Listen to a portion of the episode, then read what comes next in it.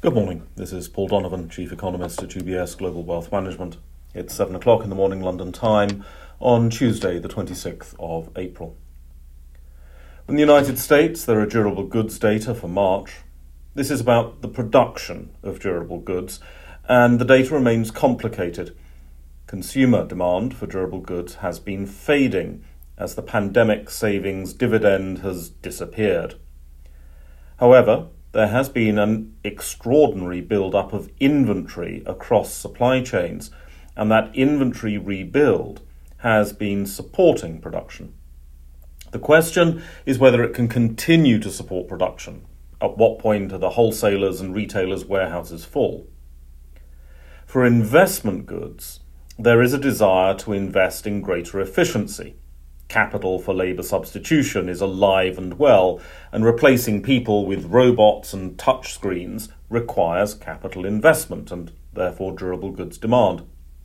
On the other hand, a flexible working culture means that consumers use existing consumer goods to do their jobs, and there is less need for capital investment in other products by companies.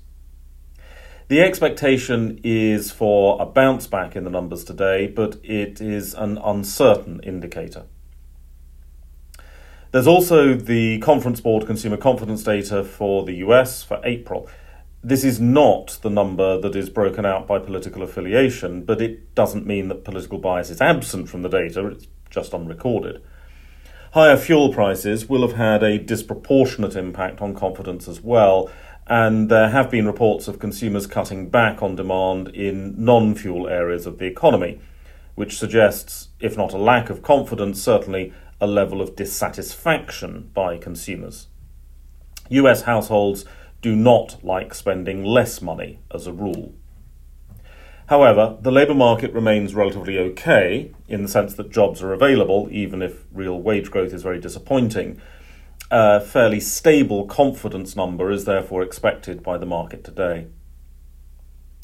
China's central bank has said that it will, quote, step up the prudent monetary policy support for small businesses affected by the latest COVID restrictions. The issue here is whether this is the most suitable policy response. As with the original pandemic in 2020, COVID has always been a fiscal policy problem more than a monetary policy problem pandemic restrictions mean, in effect, that governments are taking money away from consumers. If governments want to offset the negative effect of that, it is down to governments to give that money back to consumers through some kind of fiscal transfer mechanism. The problems of small businesses should not be ignored, certainly, but the pandemic restrictions in China are a domestic demand shock for the consumer more than anything else. Meanwhile, the rise of the dollar has been getting some attention in the media. Economically, this needs to be treated with some caution.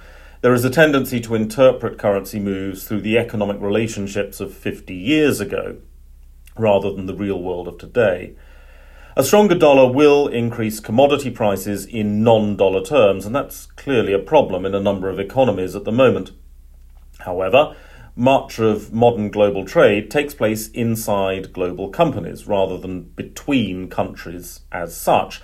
And so currency fluctuations are therefore more of an internal corporate cost issue than they were in the past.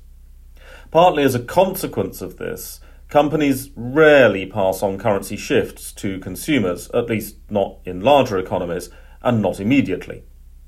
Instead, companies set prices according to local market conditions so the movements of the dollar are noteworthy, but this is not the 1970s. That's all for today. Have a good day.